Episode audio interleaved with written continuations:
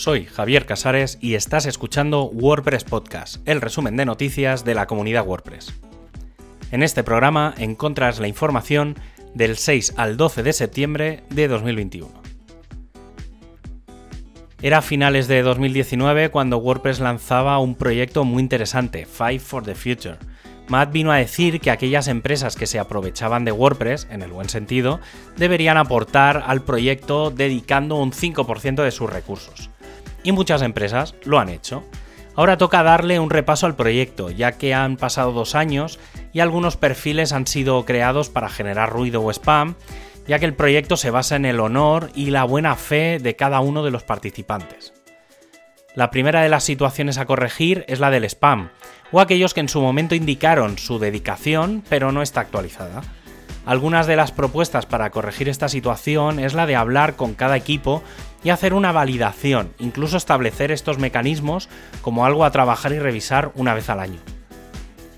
Otra situación que se plantea es la de mencionar a personas en los contenidos generados en los equipos de Make y que esto sirva de ayuda y seguimiento a aquellos que participan en los equipos. Sin duda, teniendo en cuenta que muchas personas trabajan alrededor de WordPress, el hecho de poder valorar ya no solo en qué equipos has participado con las insignias, sino en participación de tiempo, es un paso interesante y que puede dar valor no solo a personas individuales, sino a empresas y organizaciones. Como estaba previsto, WordPress 5.8.1 ya está entre nosotros e incluye algunas actualizaciones de distintos elementos, pero sobre todo actualizaciones de seguridad que afectan a la REST API y al editor, que permitía una escalada de privilegios. También se ha actualizado la librería externa Lodash.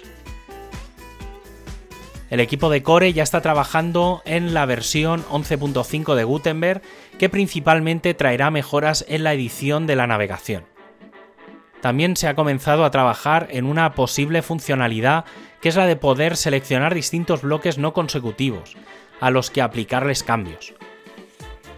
Y se abre un melón que llevaba cerrado nueve años, la gestión de interdependencias en plugins.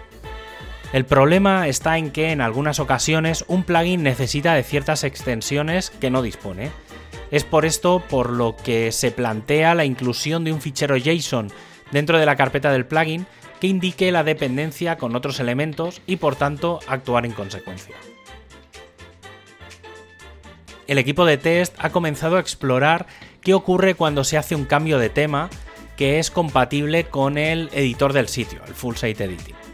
Las pruebas que se proponen son las de instalar un WordPress con dos temas que den soporte completo, descargar un paquete de contenidos de prueba y hacer pruebas con los cambios, que sigue funcionando igual y que cambiar para ser reportado.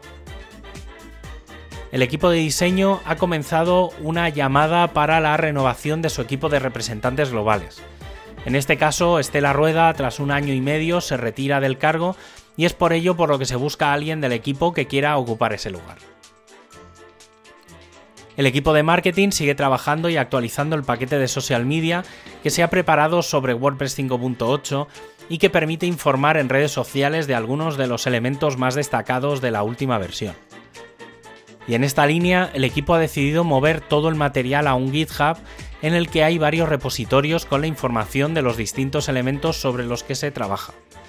Aparte de esto, todas las tareas entre ellos se están moviendo al sistema de tareas de esta plataforma para tenerlo todo centralizado.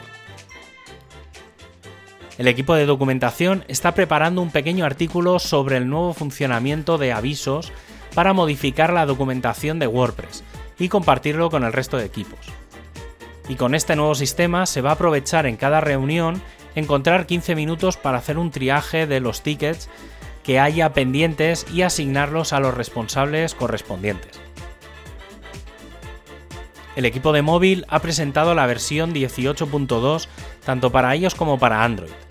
Con esta actualización se podrá añadir el bloque del buscador y disponer de las primeras previsualizaciones de contenidos incrustados, por ahora las de YouTube y Twitter